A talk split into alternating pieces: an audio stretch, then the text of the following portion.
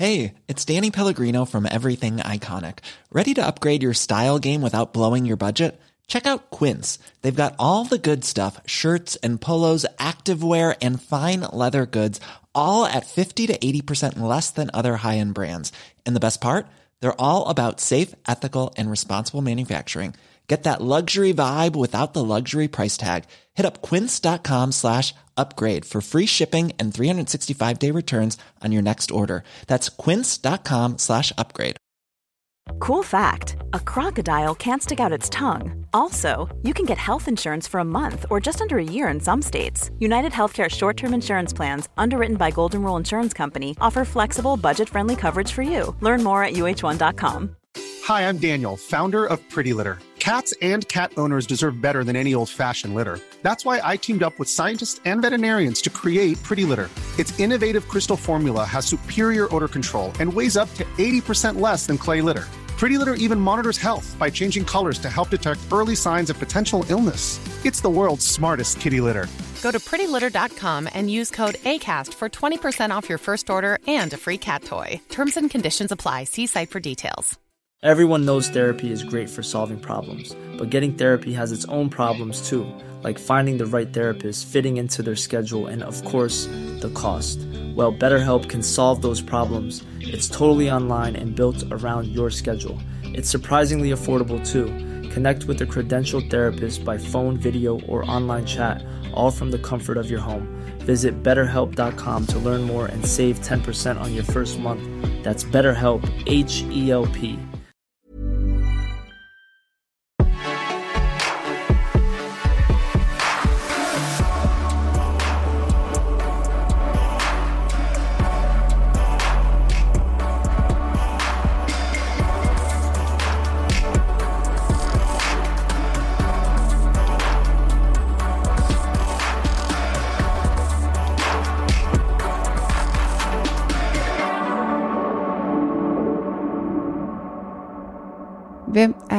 mennesket bag atleten? Det er det centrale spørgsmål, jeg, din vært, Rebecca Gustafsson, stiller i min podcast Bag Eliten. Og i det her afsnit, der skal du møde André, som er crossfitter. I den her episode fortæller André, at han hellere vil hjælpe andre mennesker, end at hjælpe sig selv. Og det er det, der gør, at han ikke er verdens bedste crossfitter lige nu. Han har altid øh, tilsidesat egne behov og ikke vil øh, ja, være til besvær. Øh, kommer fra en familie, hvor at søsteren har muskelsvind, men har formået at tage en kandidat i psykologi og bo alene i Paris. Øh, han har også mistet øh, desværre sin bror for nogle år tilbage i en ulykke.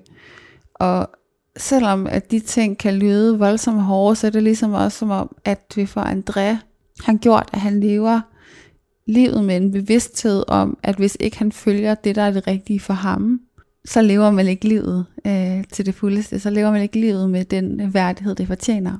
Og vi taler rigtig meget om i episoden, hvor svært det er for André, det her med at vælge sig selv til, og skulle på en eller anden måde ikke altid give 100% i alt det, du gør, men også være okay med 70%, og være okay med, at han måske ikke er den bedste atlet, fordi han heller vil være den bedste far, og den bedste træner, og den bedste bror til hans søster. Den her episode øhm, rummer et menneske med så meget dybde og bevidsthed, men også som er på vej til at skulle vælge sig selv til det fuldeste og finde sin egen vej i øh, det næste kapitel af hans liv. Så med det sagt, så synes jeg, du skal lytte til den her episode med André.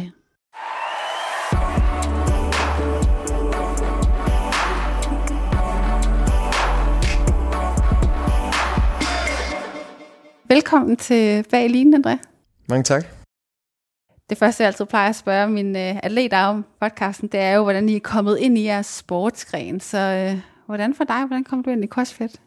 Jeg tror egentlig, det stammer sådan helt fra, da jeg var meget, meget lille. Øh, min søster, hun er født med muskelsvind, og det har gjort, at vores familie altid har haft sådan et stort fokus på at være stærke og kunne løfte hende, så i stedet for at have et hjem, der var fyldt med maskiner og lifts og ting, der ligesom kunne, kunne bære hende rundt, så ville vi gerne selv kunne altid altså være stærke nok til at, til at løfte hende og, og hjælpe hende med de ting. Og så tror jeg også, når man har en i familien, som måske ikke har øh, de fysiske evner, som man normalt har, at man så lægger et ekstra fokus på, at man faktisk har fået lov til at øh, kunne have en stærk krop, som man, man kan bruge. Og det er bare så henover i en mange år med træning og i mange forskellige sportsgrene. Og den mest dominerende, den dominerende af dem alle var amerikansk fodbold. Og i amerikansk fodbold, der bruger man meget af sæsonen som season off-season, hvor man laver strength and conditioning, og det minder meget om CrossFit. Og mit sidste år med amerikansk fodbold, der fandt jeg CrossFit, fordi vi Vejde er faktisk CrossFit Center her øh, til vores off-season træninger, og jeg var nået til et punkt, hvor at det var lidt en skillevej, hvor at man er i den alder, man er ja, 18-20 år gammel, og en, de fleste af ens venner, de stopper med at dyrke sport, fordi de hellere vil måske feste eller lave andre ting, og det, den skille var jeg, var jeg i hvert fald ikke klar til. Uh, jeg vil gerne fortsætte med at blive så god, som jeg overhovedet kunne, men jeg kunne godt mærke, at jeg måske ikke var i, i det rigtige sted øh, med de rigtige mennesker for at kunne, kunne fortsætte med det. Amerikansk fodbold, det er en holdsport, og man er virkelig afhængig af rigtig, rigtig, rigtig mange mennesker. Og jeg følte ikke, at jeg havde de rigtige mennesker omkring mig for at opnå min egen mål. Og det anden, den anden mulighed ville så være at rejse til USA og prøve, prøve chancer med, med de store ting derovre, og det havde jeg også prøvet før. Der var desværre nogle ting, der gjorde, at det ikke sådan helt kunne lykkes. Det, det var jeg ikke helt klar til at satse, for så skulle jeg forlade min familie for en meget, meget lille chance. Ja, så, så skete det så det, at CrossFit ligesom kom på banen, og jeg fandt en sport, hvor man kunne være individuel. Det var en af de første individuelle sport, jeg nogensinde havde lavet, og jeg var virkelig tændt på den idé, at, at jeg ikke havde brug for rigtig mange andre, og jeg bare kunne, jeg bare kunne være mig selv, og jeg skulle kun satse på, at jeg kunne levere arbejdet og træne hårdt og passe mine ting for, for at nå til toppen. Og det var så egentlig bare den skillevej for den dag. Efter ja, en CrossFit session, så stoppede jeg med amerikansk fodbold, som ellers har været mit liv i, i næsten 10 år, og tænkte, nu er det CrossFit. Jeg har lyst til at gå tilbage til det, du sagde med din familie, det her med, at det var vigtigt for jer at være stærke, lidt stærligt for din søster. Øh, det er det jo ikke, kan man sige, for alle familier. Der går de måske, jeg har ikke lyst til en lille løsning, men der går de til en anden løsning i hvert fald. Så jeg, jeg har lyst til at spørge, hvad betyder det for dig og din familie, det her med at være stærk? Jamen det er, at man kan være der for hinanden, og, og man, man har brug for en stærk krop, ligesom man har brug for en stærk hjerne, og man har brug for viljestyrke. Og jeg tror bare, jeg kommer fra en familie, som er ja, både utrolig stærke fysisk, men også mentale. Øh, sådan en rigtig stor arbejdsmoral i min familie, og det er også noget af det, der ligesom, jeg vil nok sige, det er sådan en af de sådan key values i, i vores familie, det er, at man er, man er hårdt arbejdende. Øh, det er noget, vi sætter næsten øverst på, på det pedestaten af værdier, øh, Udover selvfølgelig kærlighed og, og de ting, men og, og det reflekterer bare i, i alle i familien, og min søster er det samme. Altså, der var aldrig noget... Hun er vokset op med to brødre, og um, hun er bare en af drengene. Og selvom hun ikke kan gå og har muskelsvind og en masse andre ting, så har snakken altid bare været, hvis du ikke kan bruge din krop, så må du bruge din hjerne. Så må du være klogere end de andre i skolen. Så må du læse flere bøger end de andre så må du presse dig selv hårdere på den måde, fordi det er enten det, eller så, så kommer du ingen vejen. Og hvad er din søster for et menneske i dag?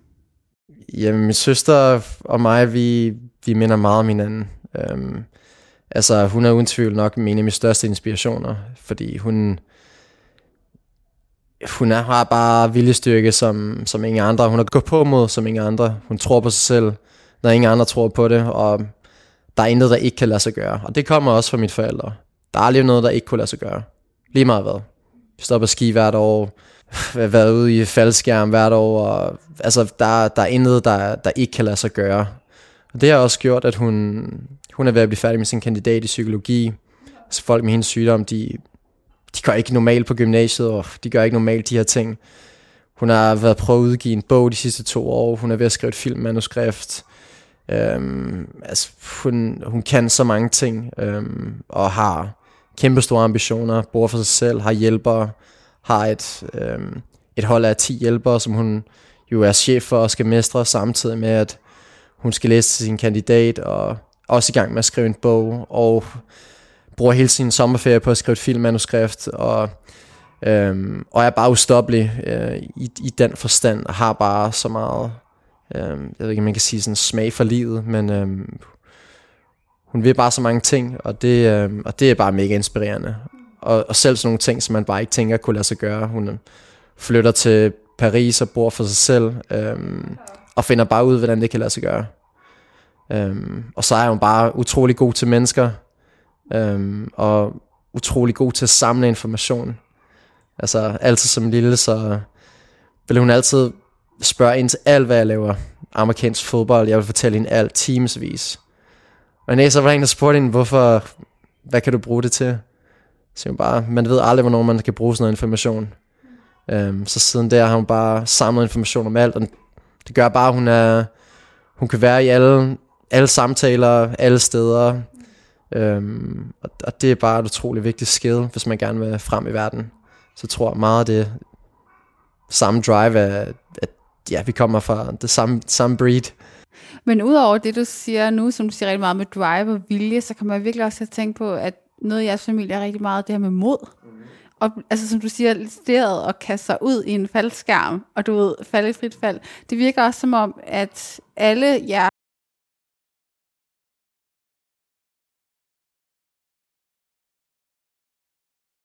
Mm. Men jeg tror aldrig rigtigt, at der har været nogle samtaler om, hvad der skulle ske, hvis man nu er faldt. Jeg tror aldrig, det har været... Der har aldrig været en del af samtalen, for man klarer den bare altid. Øh, og det tror jeg bare sådan, hele min familie er også iværksættere. Øhm, ikke i form af sådan store businesses, men mine forældre har Michelin-restauranter.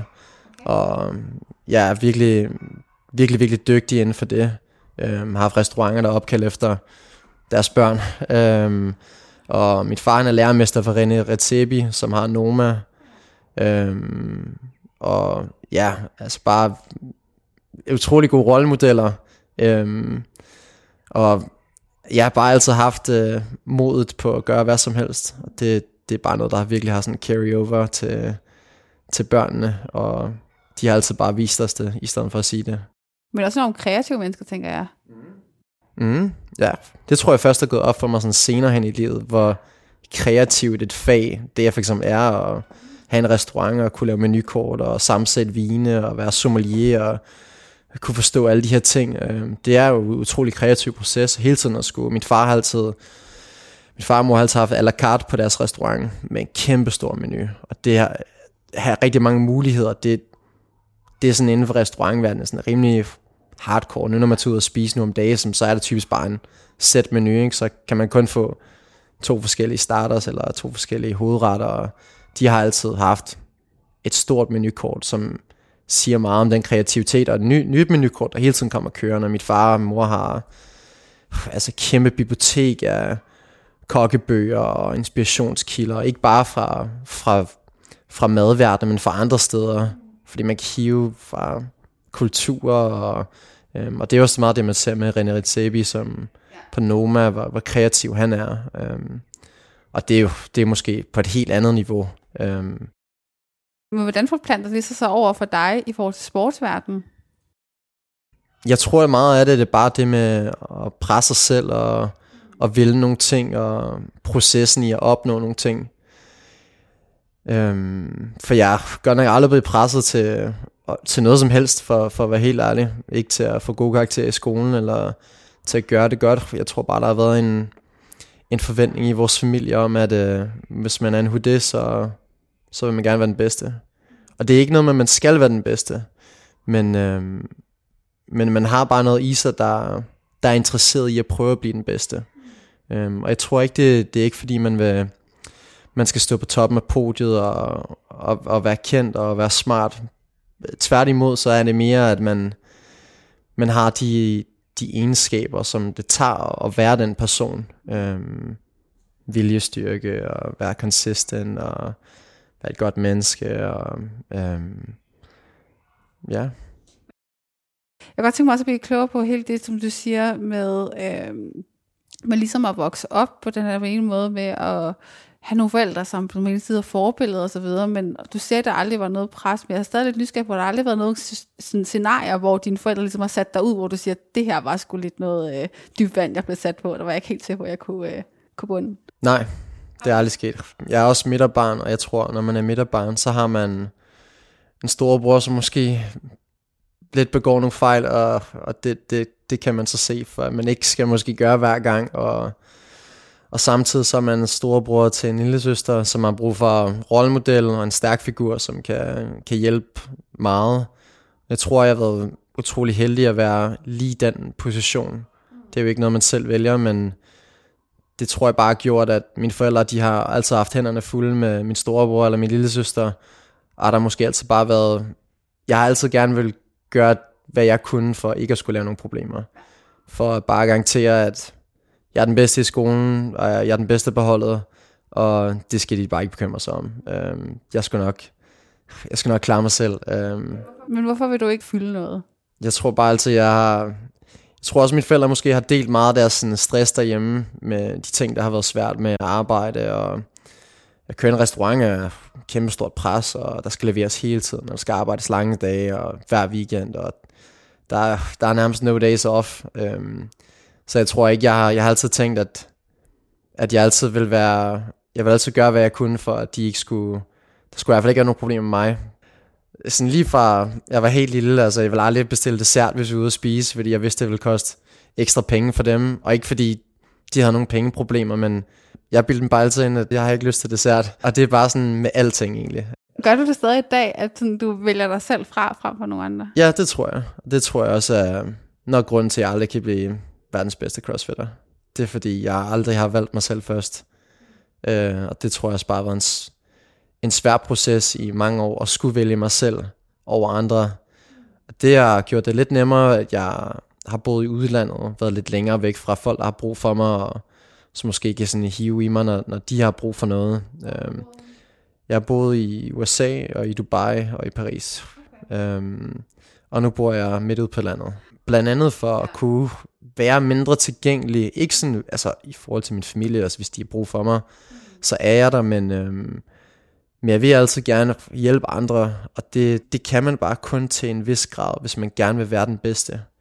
Øhm, så jeg tror, det har lidt været, det har været en svær proces i mange år at skulle vælge mig selv frem for andre, for jeg er også træner, og jeg startede som træner, før jeg var CrossFit-atlet. Det startede sådan lidt samtidig. Og så kommer jeg bare fra et liv, hvor jeg er vant til at hjælpe min søster, og ikke være til besvær, og altid vælge mig selv til sidst. Og jeg blev advaret som, som barn med de her ting af folk, der kunne se det sådan, Andrea, husk nu, du bliver nødt til at være selvisk i, i mange ting, hvis du gerne vil nå frem. Og det har jeg jo så taget med mig i så, så meget, som jeg nu kunne. Men, øh, men, men det er svært, og det, det er blevet endnu sværere nu, når jeg er blevet far for, for 10,5 måneder siden. Øhm, for det er endnu en ting, der har brug, hvor der er brug for mig, og, og det er jo brug for mig mere end nogensinde. Øhm, så og har der været et scenarie, hvor du ligesom føler, du har sådan lidt brændt i forhold til dig selv, fordi du ikke har kunnet vælge dig selv til? Ja, jeg, jeg tænker da tit, at, øh, at jeg godt kunne være bedre. Øh, og jeg kunne godt gøre meget mere. Og jeg tror også, jeg er meget... Øh, jeg synes, jeg er ret god til at se situationerne op fra. Øh, jeg elsker at lave femårsplaner. Jeg elsker at se tingene frem. Og jeg er meget realistisk. Jeg ved, jeg tror godt, jeg ved, hvad det kræver at blive den bedste. Og når jeg føler, at jeg ikke kan gøre det, så, så er det svært. For jeg er vokset op med at være meget sort-hvid. Det er svært, når man er far, og når man også har en virksomhed, og man har... Nu er jeg meget heldig at, også at være træner for nogle af verdens bedste crossfitter. Men samtidig jeg prøver at være verdens bedste crossfitter selv. Og så også prøve at være verdens bedste far.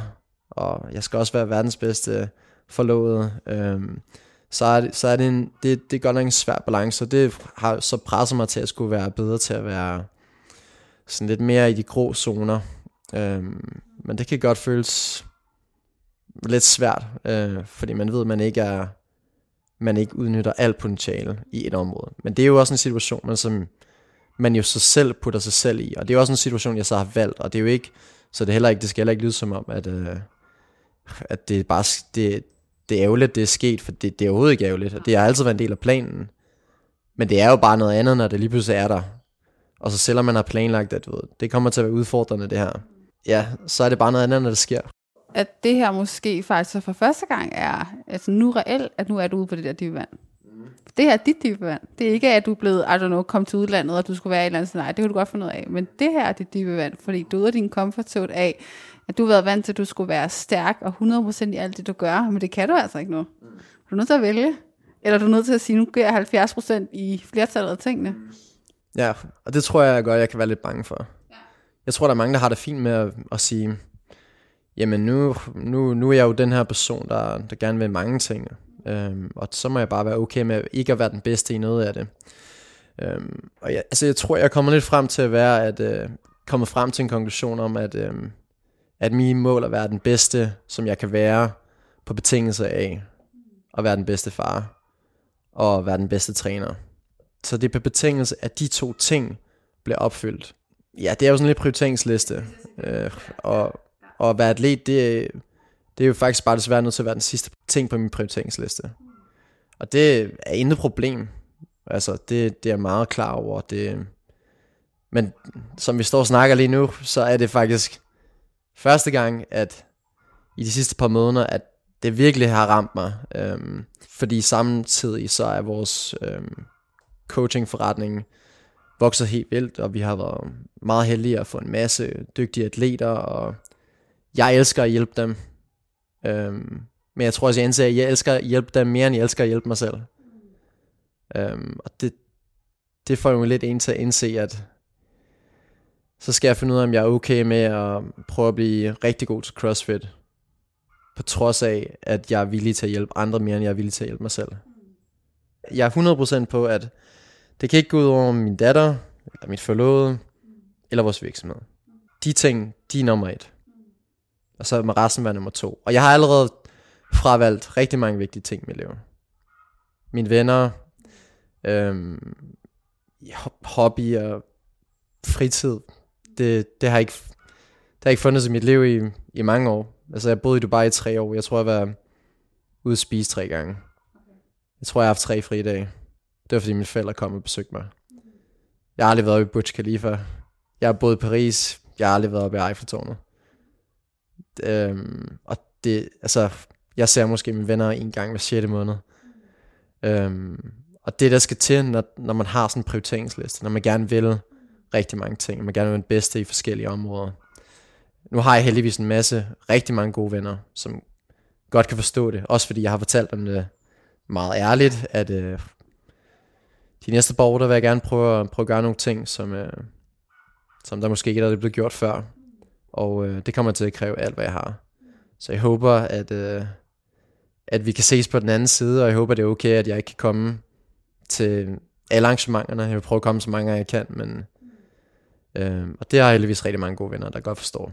Øh, det, det gør jeg. Alle mine gode venner. Så men jeg glæder mig til at se dem på den anden side, hvor der ikke er konstant pres, øh, som jeg lægger på mig selv. Alt det her, det er, jo, det er jo noget, jeg selv lægger på mig selv. Så det er jo ikke, det skal ikke lyde som sådan et, øh, ej hvor det hårdt for André. Det er jo noget, jeg selv har valgt. Men det må jo godt være hårdt.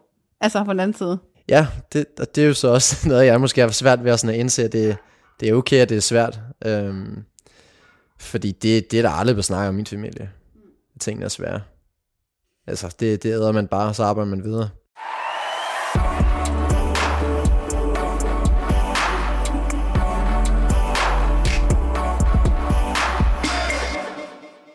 jeg er meget bevidst om, at øh, det er enormt vigtigt for mig i mit liv, at jeg netop gør det, der giver mening for mig.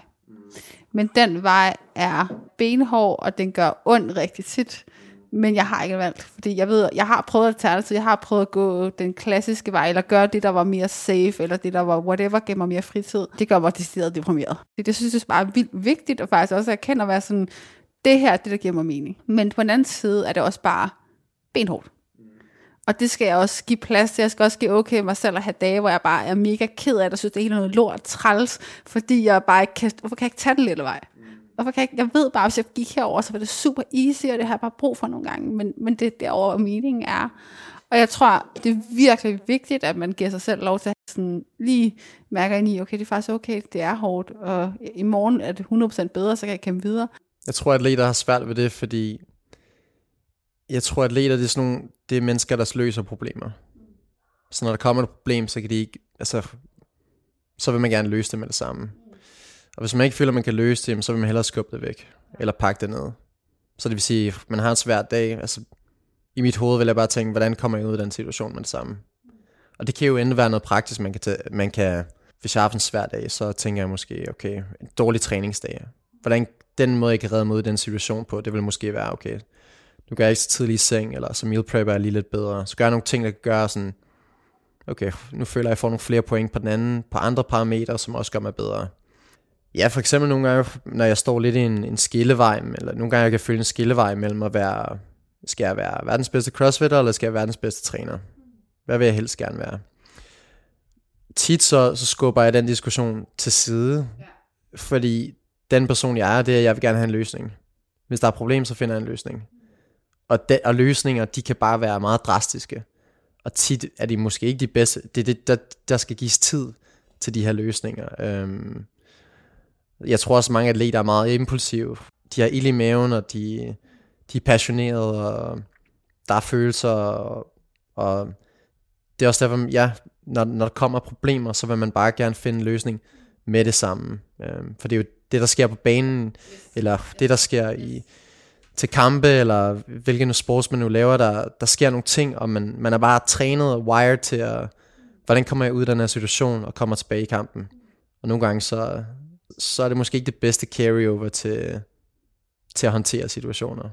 Det er meget sjovt, det du siger nu, går så meget ind i, at, øh, som du siger, atleter er løsningsorienteret, men mange atleter, og det virker også til dig, har enormt svært ved at mærke sig selv, og hvis jeg siger ordet intuition, så er det bare sådan, hvad fanden er det? Og, og det er også lidt det, du siger, fordi det, du står ved en skillevej, så er der faktisk ikke noget klart svar på, at du siger, hvad løsningen er, så du kan simpelthen ikke mærke, hvad det rigtige er, men du vil bare absolut have den der løsning. Fordi man ikke aldrig har fået givet rum til at mærke alle de ting, der reelt sker, men altså prøver bare at finde en løsning, så man er aldrig i sine følelser. Ja, det, det kan nok det kan nok godt passe. Jeg tror nogle gange, så kender man så ved man godt, hvad svaret er, men man er bange for at tage beslutningen, fordi man ved ikke, hvad, hvilke ting det bærer over i. Når man er en atlet, så er der jo mange mennesker, der er involveret i ens, ens karriere, ens liv, og jeg tror, man nogle gange kan være bange for, for at lade hjulpet en i mange år, og sige, nå, nu stopper jeg i morgen. Og det er jo ikke et valg, man tager alene, og det, det synes jeg også, at altså man skal altid tage, tage andre mennesker, som har været med på rejsen, med i beslutningerne, med i diskussionerne, selvom det er ens, en, det er ens eget liv, ja. øhm, og ens egen beslutning, men hvis man har fået meget hjælp på vejen, så tror jeg også, det er vigtigt at, at kunne, kunne tage dem med. Min anden måske største svaghed er, at jeg hader at spørge om hjælp, og det kommer også fra min barndom. Det, det er også en limiter. Mange ting i livet. I vores forretning, der kan jeg mærke, det, det, det jeg arbejder på allermest. Øhm, at kunne uddelegere og få hjælp og stole på, at folk leverer varen. Øhm, for jeg kommer også fra en familie, hvor at, altså folk bliver fyret på højre og venstre, fordi de kan ikke levere. Øhm, og når man har en Michelin-restaurant, så skal der altså leveres hver gang. Der er ikke plads til fejl.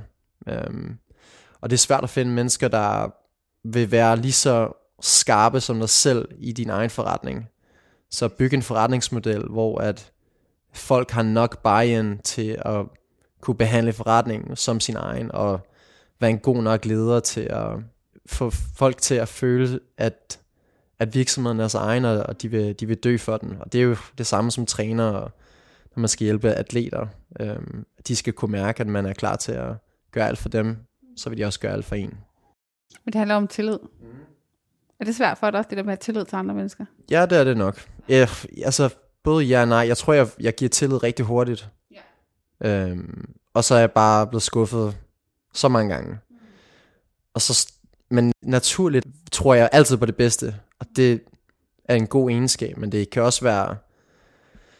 Ja, man kan også brænde nælderne, og så vil man gerne gå den helt modsatte vej. Men det føles også helt forkert. Det der med, at folk hele tiden skal bevise sig selv. For det havde jeg også selv. Altså, hvis, øh, hvis der er nogen, der ansætter mig som deres træner, så har jeg brug for, at de stoler på fra starten, at jeg vil det bedste for dem. Og hvis jeg hele tiden skal testes, så, så kan det ikke gå. Øh, og selvfølgelig er det jo noget, man skal vinde over tid. Øh, men det vil jeg måske sige, det næste niveau af tillid. Det er, hvor man bare er 100% sikker. Øhm, men ja, det, det, det tillid er nok svært. Jeg har også været min egen træner i de sidste fire år, fordi jeg ikke kunne finde nogen, jeg, jeg kunne stole på 100%. Jeg har haft noget sådan et par, et par trænere fra ydersiden, øhm, som har hjulpet mig, men, øhm, men det er mig selv, der står for det hele. Det kan også til nogle tider være svært at konkurrere med, med andre, som har helt trænerstab, og så er man alene om alle tingene og skal tage alle beslutningerne selv. Øhm, og det har virket rigtig godt, det har været de bedste fire sæsoner nogensinde. Men det er et andet pres, som måske også gør, at longevity-mæssigt, at øh, det kører en lidt hurtigere ud. Hvad med nu, når du så er blevet far? For hvis der er noget børn er, så er det jo uforudsigeligt. Mm. Hvordan er du i det?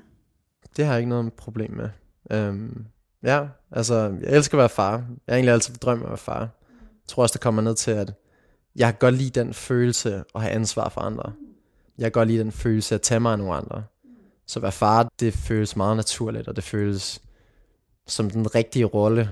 Det føles som om min identitet passer rigtig godt sammen med det. Så der er ikke rigtig noget der, der, der føles udfordrende.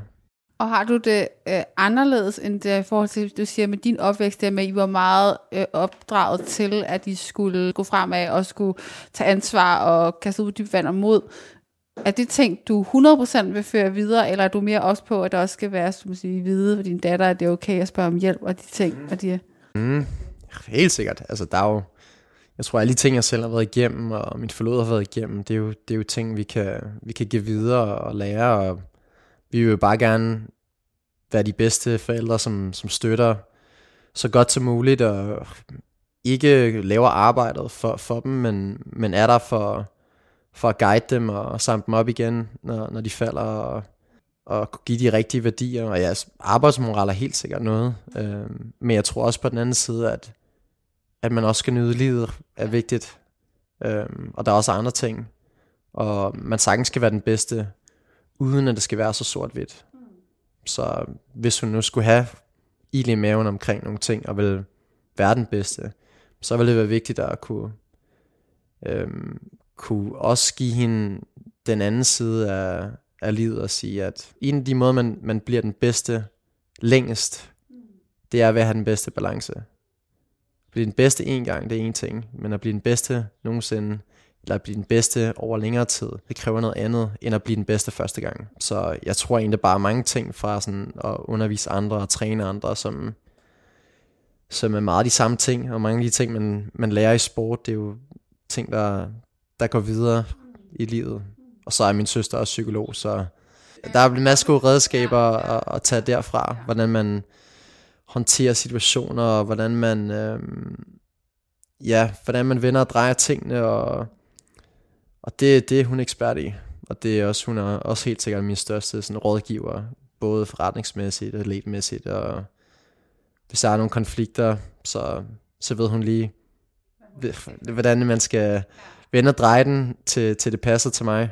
Um. Jeg kommer også bare til at tænke på hele det her med, at du har altid konstant det her sådan optimeringsfokus, og gerne vil finde den rigtige løsning. Har du nogensinde tidspunkter, hvor du bare sådan er, eller hvor der ikke er optimeringsfokus? Det har der nok ikke været de sidste, øh, de sidste mange år. Måske de sidste seks år. Øhm, men det er noget, der kommer til at være. Og, øhm, og jeg tror også nogle gange, så, så, så, så skal der også arbejdes ekstra hårdt i nogle år. Og så må man, så man, så man bide tænderne sammen. Og, men jeg tror snart, at jeg, jeg, jeg når til det punkt, hvor at jeg skal på den anden side. Øhm, og hvor der også skal være tid til at være fordi min familie har brug for, at jeg kan være der, og være der, når jeg er der. Ikke bare fysisk, men også mentalt. Og det er ikke nok bare et par timer. Jeg kunne godt tænke mig også kunne tage på ferie, og bare være, uden at tænke, at, uh, at jeg har en konkurrence om to måneder, og mine konkurrenter, de ligger og kører intervaller, mens jeg ligger på stranden. Um, altså det, det, det er jo bare sådan, når man er atlet, og det er der bare ikke så mange, der forstår, at hver gang man ikke arbejder, så ved man, at de andre arbejder det er jo bare et konstant pres. Det er jo også lige præcis det, der gør, at man kan blive rigtig god. Det er, man hele tiden har den ene djævel på skulderen, men øh, man skal bare huske, at på den anden skulder, man har sådan lidt fear and trust, og trust, at man, øh, man tager det rigtige valg ved også at tage en slapper, og ens arbejde nok skal betale sig, og samtidig skal man bruge for, for noget fear, at man ikke arbejder hårdt nok, og de andre arbejder hårdere. Hvis man kan finde sig selv lige i midten, så, så kan man blive den bedste, men det, der er intet i livet, hvor man altid er på det samme sted. Så man skal være god til at, at have nogle redskaber, der kan hive en i den ene eller den anden ende, når, når man er lidt for meget til højre eller lidt for meget til venstre. Men jeg tror, du har så meget ret i, at rigtig mange atleter er, altså jeg kan virkelig genkende det for mig selv. Enten så er du i det der totalt crazy arbejdsmode, hvor du bare sådan fejrer dig ud af, at du bare er hyperfokuseret og glemmer alt om tid og sted. Eller også så er du det der sted, hvor du bare sådan helt væk. Jeg har mødt nogle få atleter, som ikke har den der 100%, men de fleste har den der meget klare, sådan ekstreme forskel. Og sådan, jeg, vil ikke, altså, jeg vil ikke engang kalde det sort-hvidt, men på den måde er det jo sin vis sort-hvidt. Øhm, for jeg tror, det er rigtig svært for mange mennesker bare at være sådan, eller for mange atleter bare at være sådan ligeglade. Vi kan ikke være ligeglade med noget af det, vi gør. Så jeg har i hvert fald personligt skulle lære at gøre ting 70%, og lidt få afstand til nogle ting. Og skulle sige det der pyt, det har virkelig været svært for mig. Fordi det er ligesom om, at den der indre ild, som du siger, man bare godt vil have, der bare makser ud af det, ikke? Der er heldigvis altså, altid fået god guidance med, det bliver aldrig perfekt. Så progress, progress over perfection. Det, det tror jeg bare virkelig har været en, en god måde at kunne, kunne gå væk fra sort-hvid. Bare sådan, det bliver aldrig perfekt, så bare kaste ud i det. Øhm, og det, det er også det, vi ser med, med rigtig mange crossfittere, øhm, som vi hjælper. Det er, at de altid, ej, jeg er ikke klar i år, næste år. Altså, man bliver aldrig klar. Jeg tror lige snart, man indser det. Så det er jo alt i livet ellers kommer man aldrig til nogle jobsamtaler, og man, man tager aldrig gå efter noget. Så det der med bare at kunne, bare go for it, fordi så du, du bliver altid bedre. Altså, så hvor du er nu, det, det er der, du er i dag, det er, ikke, det er ikke der, du er i morgen. Og så længe man har de rigtige sådan, characteristics, så, så, så skal man nok. Altså, det er det, der er det vigtigste.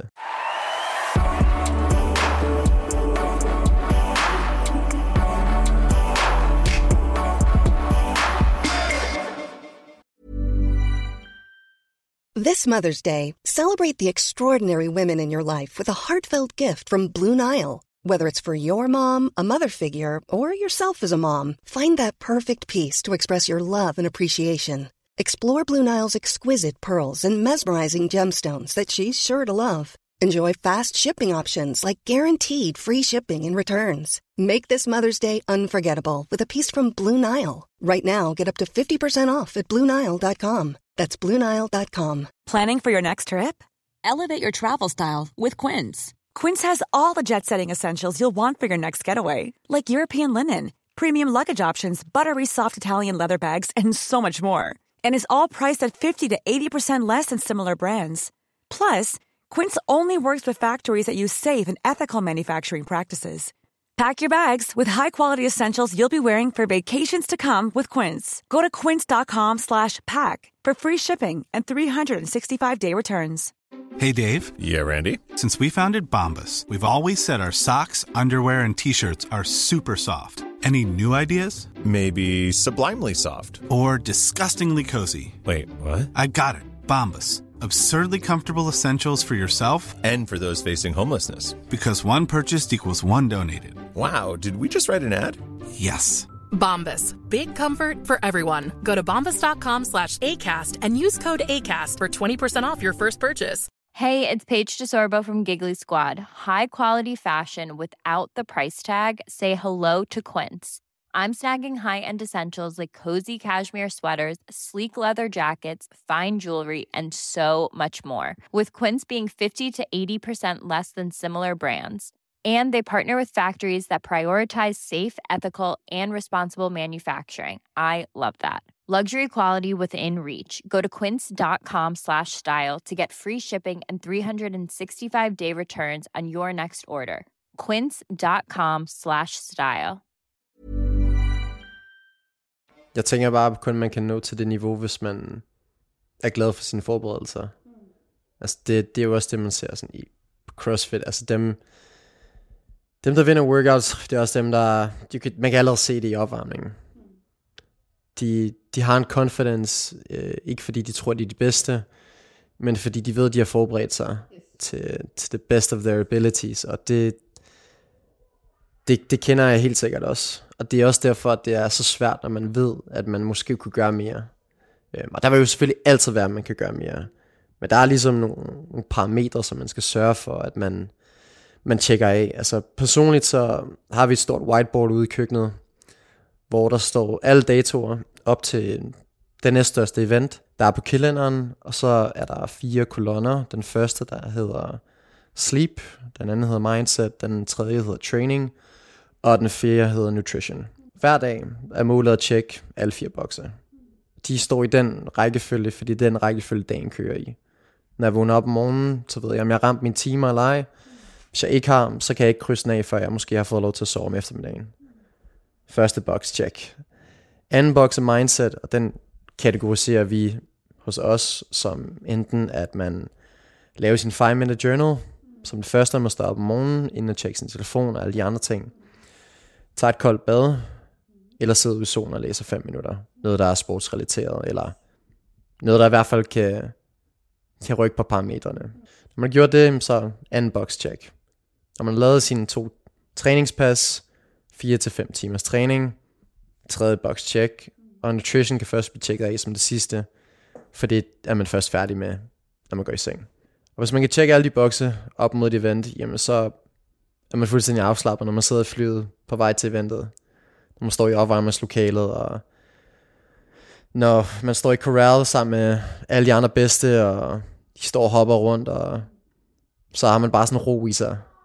Og det er den ro, der, der gør, at man er mest farlig, fordi når man er rolig, så, så, så kan kroppen arbejde rigtig godt, og samtidig med, at man kan være kognitivt øh, fuldstændig klar. Det, det er bare virkelig vigtigt i, i sport, i alle slags sport, at man har sådan den kognitive evne til at, i CrossFit for eksempel, at kunne vide, hvor er alle ens konkurrenter? Hvad står der? Hvor lang tid er der tilbage af workouten? Hvad skal der ske næst? Hvad skal jeg fokusere på i bevægelserne? Sådan kunne have fulde perspektiv, mens ens krop bare kører på 200 km i timen. Ja. Um, og det vil jeg nok sige, at det, det er det højeste niveau af at være topatlet. Dem, der kan det, det er dem, der, der er de bedste.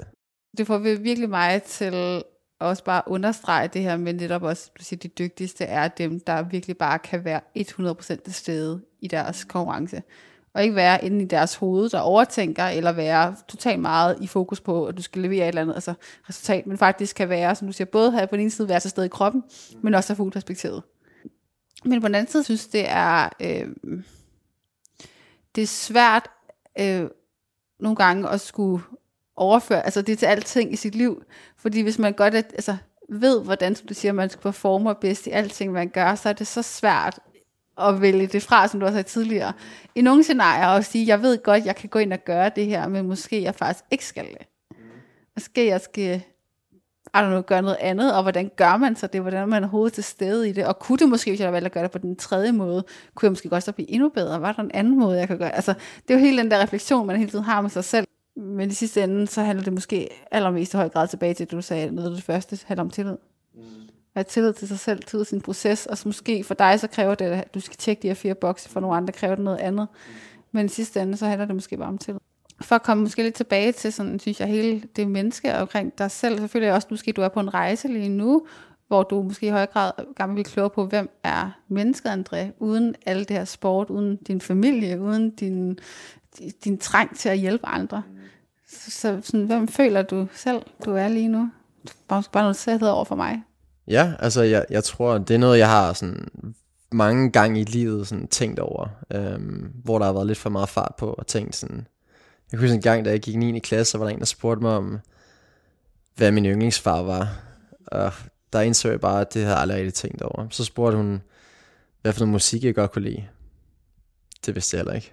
Hvad, hvad var min yndlingsfilm?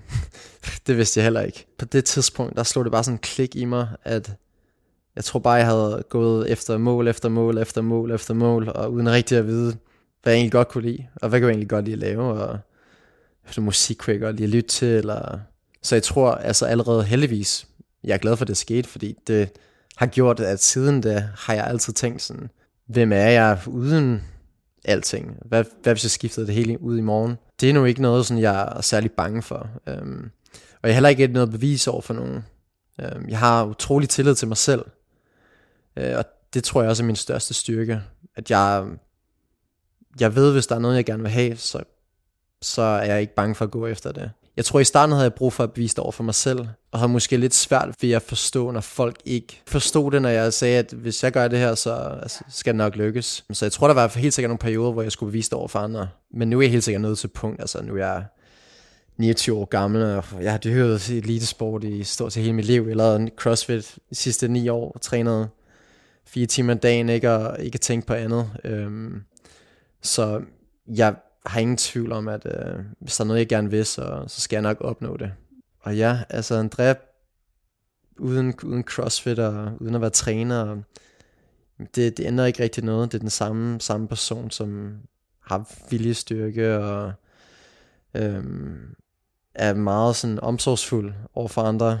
Nogle gange for omsorgsfuld. Øhm, og egentlig bare gerne vil, ja, gerne vil gøre andre mennesker glade og gøre mig selv glad.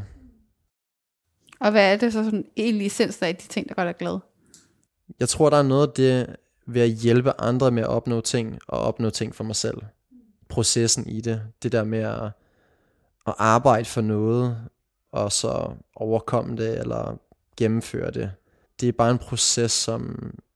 Jeg tror, det er noget af det, der giver mig allermest en fulfillment. Selvfølgelig at føle, at man er elsket, og man har gode mennesker omkring sig. Det er jo, det er jo basen for, at alt andet kan lade sig gøre. Øhm, men når det så, når der er så, man kan sige, at styr på det, så er det helt sikkert noget med at, med at prøve at presse sig selv til nogle forskellige ting. Og det kan være hvad som helst. Det behøver ikke at være sport for mig. Det er sport, som jeg bliver udtrykt i lige nu, men det, det er ligegyldigt, hvad det er. Altså, i skolen vil jeg altid være den bedste, just because. Øhm, bare fordi det, det er i mig. Øhm, og selvom mine forældre bare vil kigge på min karakterblad i tre sekunder og sige, godt klaret. Øhm, og være stolte, men, men ikke mere end det. Altså, der var ikke nogen stor fest eller, eller noget som helst. øhm, og, og sådan har det bare altid været. Så jeg tror altid, jeg har gjort det for mig selv. Øhm, og, og så er der bare noget det der med at hjælpe andre, som jeg rigtig godt kan lide og som bare altid har været i mig. Og det glæder mig til at udforske endnu mere, når jeg er lidt mere færdig med at hjælpe mig selv. Øhm, jeg vil selvfølgelig stadig hjælpe mig selv, men det føles som om, jeg hjælper mig selv ved at prøve at hjælpe andre. For det giver mig den der mave, gode mavefornemmelse omkring, at øh, det giver mig den der fulfillment, som der ikke er så mange ting, som livet jo egentlig handler om. Øhm, at være at være glad og have, have sjove tider øh, er selvfølgelig rigtig vigtige, men jeg tror altså sådan rigtig happiness, det, det kommer fra at lave nogle meningsfulde ting. Øh, det er fedt at gå i biografen med venner og være på stranden og lytte til god musik, men, men der er ikke særlig meget dybde i det. Og jeg tror for mig, der handler det om at finde tingene, der er mest dybde i. Ja. Øhm, for det, det er de ting, der gør mig får mig til at føle mest sådan levende, og ja, og det, det, det der føles som om, det, det giver mest mening. Men du er også et meget bevidst menneske. Man kan godt mærke, at du har, som du siger, den der dybde, og at tingene øh, på en eller anden måde kommer meget ind i dig, som du siger. Det er også derfor, at alt det der, som man vil kalde typisk overfladisk, praller bare lidt af. Det kan jeg slet ikke finde ud af. Nej. Altså, det har jeg aldrig kunne finde ud af. Jeg kan jo heller ikke finde ud af at stille overfladisk spørgsmål. Øh, og det, det er jo bare nogle ting, nogle mennesker er sådan, nogle mennesker er ikke sådan, men pointen er jo også tilbage til, at du siger det, men det handler om at finde sin mening, og jeg tror også på, hvis man er i hvert fald de bevidste, meget bevidste mennesker, som jeg selv kender og har meget i mit liv, er det jo også det, der er essensen. Det er jo sådan en, at bruge sin tid på de ting, der giver mening, og så er man faktisk rigtig svært at være alt andet. Helt sikkert. Det tror jeg også helt, det er noget, jeg altid har blevet konfronteret med. Øhm, altså igennem min gymnasietid, og prøver at tage til fester, og arbejde for Joe and the Juice, og ikke rigtig sådan kunne forstå, hvordan jeg skulle være i, i det der med at være være smart på Hive, eller øhm, flytte med piger, mens man stod og, og lavede juice. Øhm, der har jeg altid bare sådan prøvet at fortælle dem, at altså, det, det er ikke der, jeg er god. Øhm, Altså, jeg kan stå og lave sandwich i 10 timer uden pause. og jeg kan lave dem hurtigere og bedre, måske end nogle andre. Øhm, men jeg, jeg er ikke god til, til de overfladiske ting. Og jeg har altid været ret komfortabel med de ting, jeg ikke er god til. Og jeg er altid villig til at prøve at blive bedre. Ja, men jeg tror også, du er meget ærlig omkring, når du siger, at, det, at du godt skal stå ved, at sådan er du bare. Ja. Gymnasietiden og stået på nogle, nogle gange på, på klub med nogle venner, og bare stået sådan midt på gulvet og tænkt, hvad filen laver jeg her? Altså, drengene står i t-shirts til, til 4.000 kroner øh, fra Givenchy og køber borer til 10-20.000 og altså, man kan ikke engang have nogen samtale herinde. Jeg tænker bare, hvad lever jeg her? Altså, det, det her giver bare ingen mening for mig. Og det er også der, hvor jeg var så glad, da jeg fandt CrossFit for. Ligesom dig, så i skolen ville jeg også have alle muligheder, overhovedet nogen, jeg, jeg, jeg overhovedet kunne, kunne få. Og jeg havde helt sikkert tænkt, at altså, jeg skulle på CBS og International Business, og jeg tror, mine forældre, de øh, var lige noget at falde ned af stolen, da jeg sagde, at jeg bare skulle være CrossFit-træner. Øhm, og altså, det giver bare ikke nogen mening, hvordan skulle en med så gode karakterer blive CrossFit-træner. Altså, det lød værre end at være opvasker, men det var bare et job, der gav mening, og en verden, der gav mening, fordi det var en verden, der handlede om at hjælpe andre mennesker med at leve deres bedste liv. Og CrossFit kunne, var en platform, hvor man kunne hjælpe de fleste mennesker, og hjælpe dem på en måde, der gav mest mening. En mening, det vil sige, der giver mest til resten af livet. Så selvom det er bare fysisk aktivitet, så var der så mange ting, der ligesom kom med det. Så har man også mulighed for dybe samtaler med folk, og øhm, kunne bygge gode relationer. Og, jamen, så hjalp dem jo også lidt med deres kost og deres søvn. Og lige så snart det kost, søvn og træning, der kom styr på det. Og de var i et rigtig godt environment. CrossFit er rigtig god til at bygge communities, ja. hvor man får støtte, og man møder like-minded mennesker, som også hjælper en, og som også står der klokken 6 om morgenen, klar til at presse sig selv, og også forstår, at hvis man er god, hvis man kan presse sig selv til træning, så kan man også nok også presse sig selv i nogle svære situationer på arbejdspladsen, eller i livet, og, fordi det eneste, der er garanteret, det er, at livet kommer til at have en masse udfordringer. Så man skal træne sig selv til at kunne være i de situationer der. Og det var bare noget CrossFit kunne. Og jeg har selv været i mange svære situationer Min storebror han døde i en ulykke for seks år siden, og min søster er født muskelsvind. Så er en masse ting, som, altså jeg ved bare, at livet det er for kort til at, til at stå på en eller anden natklub med overfladiske mennesker, og ikke gøre nogen forskel. Og CrossFit, det er bare, og det er ikke fordi overhovedet, jeg, har, jeg er afhængig af træning, eller altså, jeg tror folk tænker, at atleter, det er sådan nogle, der bare elsker at træne, og ikke kan, ikke kan leve uden det, og det har bare overhovedet ikke noget med træning at gøre, for at være helt ærlig. Det er jo, det er jo det er processen i at arbejde for noget, og så kan det jo være kreativt, eller det er jo intellektuelt, eller fysisk, eller det er jo, det er jo bare sådan en character trait. Jeg, jeg kan virkelig relatere. Jeg tror, det, jeg tror tilbage til det, du sagde før, det er jo det flow. Det er jo den der oplevelse af at være i flow, og det er også derfor, jeg tror, jeg så, i hvert fald for mig, det har været så tydeligt, den der kobling mellem kreative mennesker og atleter, eller sådan kunstnere, øh, fordi det er det der flow. Vi alle sammen søger den der proces på en eller anden måde. Jeg tror, det er det, alle gerne vil have. Så hvis man ikke har mærket, hvis man ikke har prøvet at mærke det, så kan det også være svært at lede efter det. Også svært, hvis vi ikke har noget, der tænker til, som, som har gjort dit liv til at forholde sig til det. Altså, det er jo ofte svært, så sker det jo tit i dag, at man jo kun forholder sig til mening og alle de spørgsmål, hvis der sker noget tragisk i ens liv, eller man selv er i en krise, eller whatever ser en nær pårørende stå i en krise.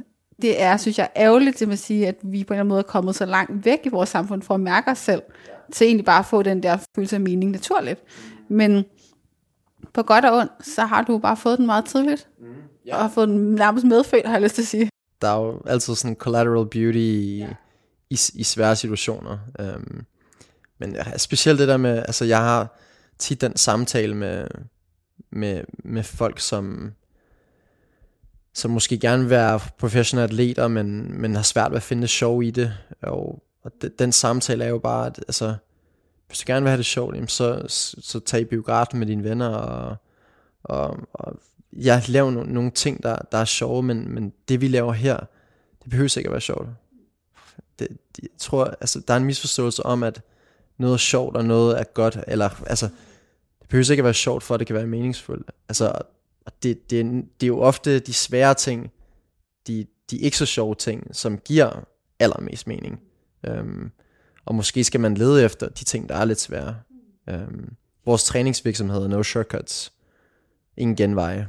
Og det er navnet, fordi at alt, hvis man gerne vil opnå noget, så er den svære vej altid den bedste vej. Øhm, selvfølgelig er der også en effektiv vej, og, men, men for os er det lige på hårdt. Vælg de sværeste ting. Altså, hellere sætte nogle store farlige mål, øhm, og, og tage dem på, lige, altså gå lige på, og det hårde arbejde, og øhm, fordi sjov, det, det, er, det er noget, man skal have, helt sikkert. Men øhm, hvis man gerne vil være rigtig god til nogle ting, jamen så, så tror jeg, man at kigge efter sjov, det, det er det forkerte sted, men man kigger efter. Det skal findes andre steder. Jeg tror også, det er derfor, mange atleter siger, at når de vinder, så er det ikke glæde, de føler først med forløsning. Ja, det kender jeg helt sikkert godt. Første gang jeg kvalede til CrossFit Games, som er sådan det, det højeste, man kan opnå inden for, inden for CrossFit, der var det lidt ligesom at, at komme ud af et fængsel på en eller anden måde. Um, jeg havde indset, at jeg var nødt til, at, nødt til at låse mig selv ind i fængslet, for at kunne opnå det mål. Øhm, og det er en farlig ting at gøre. Det er sådan en sort-hvid ting. Man ser lige meget hvad, så når jeg det her mål. Og intet skal stoppe mig, om det skal tage 100 år. Og, og det er utroligt farligt. Og, og det svære i sport er jo, at man er jo aldrig garanteret noget. Man kan være den bedste, du kan være den hårdeste arbejder, alle kan være perfekt. Men det er ikke garanteret, at, at du får målet. Så da jeg opnåede det første gang, der var det bare en kæmpe lettelse, fordi jeg var bange for, at det var første dag, jeg opnåede, at jeg indså, at, at det var en så stor lettelse, fordi jeg tænkte, hvordan vil Andreas se ud som en person, når han har taget den beslutning om at sige, jeg opnår det her, og intet kan stoppe mig. Det er en stor beslutning at tage. Um, og det er helt sikkert en beslutning, jeg er ikke laver mere. Det er for farligt. Det er for farligt, når man har andre mennesker involveret. Man har en familie, der er involveret, og man sætter sådan nogle firkantede mål. Ja, hvad gjorde det i din situation, når du gjorde det? Jeg var nødt til at sige det på den måde, for at kunne opnå det. Fordi på en eller anden måde heldigvis, så, så tror jeg aldrig rigtigt, at jeg har været særlig fysisk giftet, øh, eller intellektuelt giftet, eller, øh, og det har altid været en fordel, fordi så bliver man nødt til at finde andre måder at være bedre end de andre på. Og jeg tror heldigvis, så er det de andre måder, når man når til det højeste niveau, der gælder allermest. Det er alle det er viljestyrken, og det er commitment, og det er det her går på mod, som folk, der er virkelig giftet, ikke har. Mm. Øhm, for de bare nået til toppen, uden at planlægge det. Ja. Og jeg har altid tænkt, at hvis man planlægger tingene, så føles de altid meget bedre, når man opnår dem. Men når tingene bare sker, så det giver ikke samme dybde. Det er også derfor at putte sig selv i fængsel. Jamen, det gør så, når man opnår det, at det, det, det føles 100 gange bedre. Øhm, og det gjorde det også. Men det fik mig også til at indse, at jeg ikke var villig til at tage den chance igen. Simpelthen fordi, at hvad nu hvis hvert år der var sket noget? Altså, altså jeg har en hel familie, der, der de venter også på mig på den anden side at opnå det mål. Ikke? Øhm, det er bare ikke så sort-hvidt, at man kan sige, nu dedikerer jeg hele mit liv til det her, og så får jeg det her.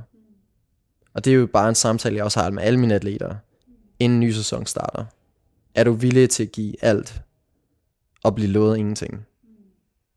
Det skal du bare gøre op med dig selv. Er du villig til at give alt, men blive lovet ingenting? Fordi intet er garanteret.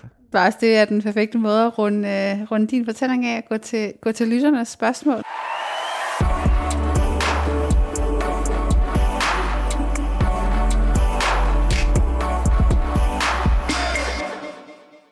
Det første kommer fra øh, Markus, der spørger dig om, hvad er din største styrke som atlet, og hvad er din største svaghed?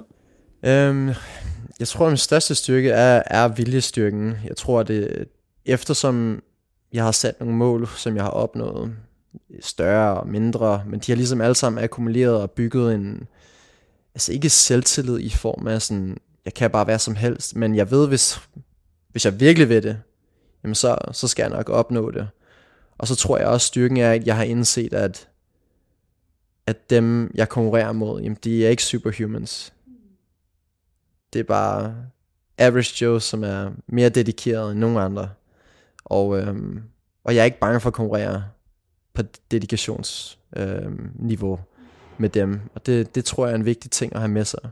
For jeg tror, når man har det sådan, at folk de er uopnåelige, jamen så, så kan man også blive ved med at tvivle på sig selv. Men det er øjeblik, når man står på startlinjen, og man kigger til højre og venstre, og man lige pludselig vinder over nogle af de andre, jamen så, så får man også øh, en selvtillid i sig selv, som bærer over i træning. Lige pludselig kan man løfte tungere vægte, fordi man er ikke bange for at gå efter det.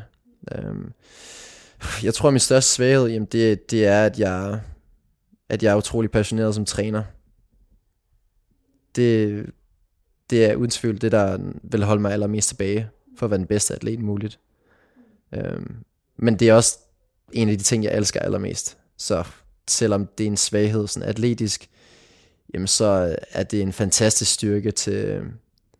Jeg tror, det er den største gave for at kunne blive den bedste træner nogensinde inden for CrossFit. Fordi jeg har fået lov til at være på den atletiske rejse så lang tid. Og der er så meget carryover. Der er så mange ting, jeg har lært på den rejse, som så mange af, at måske de andre trænere, som, som jeg skal kæmpe mod, ikke har. Øhm, og det, det giver bare noget andet. Og fordi jeg har været på den rejse så meget alene, så har der været så meget tid til at reflektere. Og jeg rejser meget alene. Det, det gør bare, når man er meget alene, så har man ekstra meget tid til at tænke. Og så kommer man bare endnu tættere på sig selv. Man lærer endnu mere om, ja, hvordan man, ja, hvordan man skal være, hvis man skal være rigtig god. Og selvom det er mega individuelt, så er der også rigtig mange ting, som, som der er kæmpe carryover på. Um, så ja. Det spørgsmål, det kommer fra Kim, der spørger om, om du har sådan godt råd til unge up-and-coming crossfit-atleter. Jeg tror, det bedste råd er um, at finde ud af, hvad, hvad sådan, what's the minimal dosage, uh, man har brug for, for at blive bedre. Um, jeg tror, der er mange, der jagter for meget, for hurtigt, og det bider dem i um, bag og det gør bare, at de, de har for mange, der kommer, man er garanteret, at der kommer til at være rigtig mange udfordringer på vejen. Men der er simpelthen for mange af de udfordringer, som man selv sætter i vejen. Og, og det, det har jeg selv været igennem med måske ikke den bedste vejledning træningsmæssigt. Og træner, der har puttet mig på russiske squat-programmer. Og, og, men det er faktisk utroligt normalt i CrossFit. Og lover guld og grønne skove, hurtige resultater. Og det er rigtig nemt at give folk hurtige resultater. Hvis du ikke er god til at løbe, jamen, så kan vi godt putte en 12 ugers løbecyklus, så bliver du rigtig hurtig til at løbe. På din 12, efter 12 uger, så retester vi, at du gør det rigtig godt. Men det, der sker i u 13, det er, at du har skinnebindsbetændelse, og du skal holde op med at løbe næste 14 uger. Og så er du så ivrig, når du kommer tilbage for de 14 uger, fordi nu har du blevet sat tilbage, og du går, går ind og gør det helt sammen. Og det koncept, det gælder for alle ting. For squat og for alt andet. Så jeg tror, det vigtigste er at finde ud af, hvor lidt skal jeg lave for at blive bedre til nogle ting. Um, og det er ikke lidt i form af ikke at træne meget. Det handler bare om, hvordan bliver træningsprogram bygget op bedst muligt, for at du kan træne mest, have mindst strain på kroppen. Hvis der er nogen, der lover dig rigtig hurtige resultater, jamen så, så skal man bare være lidt opmærksom. Fordi faktisk det bedste råd, jeg nogensinde vil give, det vil være, at, og det, det kommer lidt på engelsk, men det vil være consistently good rather than occasionally great. Det handler om at akkumulere gode træningspas dag efter dag, uge efter uge, i stedet for at have sådan nogle, hvor man skal ud og overpræstere, og man prøver at løfte langt tungere, end man faktisk burde, og man løber langt længere, end man burde. Um, det, det når man aldrig langt med. Det handler altid om at bare akkumulere gode, steady sessions hele tiden. For det er dem, der kommer tilbage over på lang sigt. Det sidste spørgsmål kommer fra Christina, der spørger, hvad er en ting i dit liv lige nu, som gør dig glad? Er at være far og hjælpe andre. Det synes jeg var en øh, kanon måde at slutte den her episode af på. Jeg vil bare gerne sige tusind tak, André, bare både for også at give mig super meget med, men også bare for at, ja, til at være så åben og ærlig i hele proces, og hvile i dit bevidste jeg, har jeg lyst til at sige. Tusind tak, fordi jeg måtte komme. Jeg vil også gerne sige tak til dig, der har lyttet med. Du kan som altid finde mange flere afsnit af Bag Liden, der hvor du lytter til podcast, og mit navn det er Rebecca Gustafsson.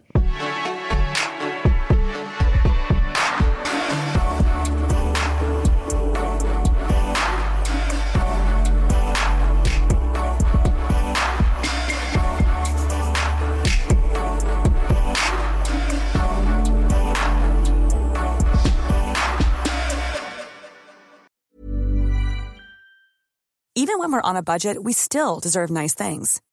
Quince is a place to scoop up stunning high-end goods for 50 to 80% less than similar brands. They have buttery soft cashmere sweaters starting at $50, luxurious Italian leather bags, and so much more. Plus, Quince only works with factories that use safe, ethical, and responsible manufacturing. Get the high-end goods you'll love without the high price tag with Quince. Go to quince.com slash style for free shipping and 365-day returns. Hold up. What was that? Boring. No flavor. That was as bad as those leftovers you ate all week. Kiki Palmer here, and it's time to say hello to something fresh and guilt-free. Hello Fresh. Jazz up dinner with pecan-crusted chicken or garlic butter shrimp scampi. Now that's music to my mouth. Hello Fresh. Let's get this dinner party started. Discover all the delicious possibilities at hellofresh.com. Hey, it's Paige DeSorbo from Giggly Squad. High quality fashion without the price tag. Say hello to Quince. I'm snagging high-end essentials like cozy cashmere sweaters, sleek leather jackets, fine jewelry, and so much more. With Quince being 50 to 80% less than similar brands. And they partner with factories that prioritize safe, ethical, and responsible manufacturing. I love that. Luxury quality within reach. Go to quince.com slash style to get free shipping and 365 day returns on your next order. Quince.com slash style. Hi, I'm Daniel, founder of Pretty Litter. Cats and cat owners deserve better than any old fashioned litter. That's why I teamed up with scientists and veterinarians to create Pretty Litter. Its innovative crystal formula has superior odor control and weighs up to 80% less than clay litter. Pretty Litter even monitors health by changing colors to help detect early signs of potential illness. It's the world's smartest kitty litter. Go to prettylitter.com and use code ACAST for 20% off your first order and a free cat toy. Terms and conditions apply. See site for details.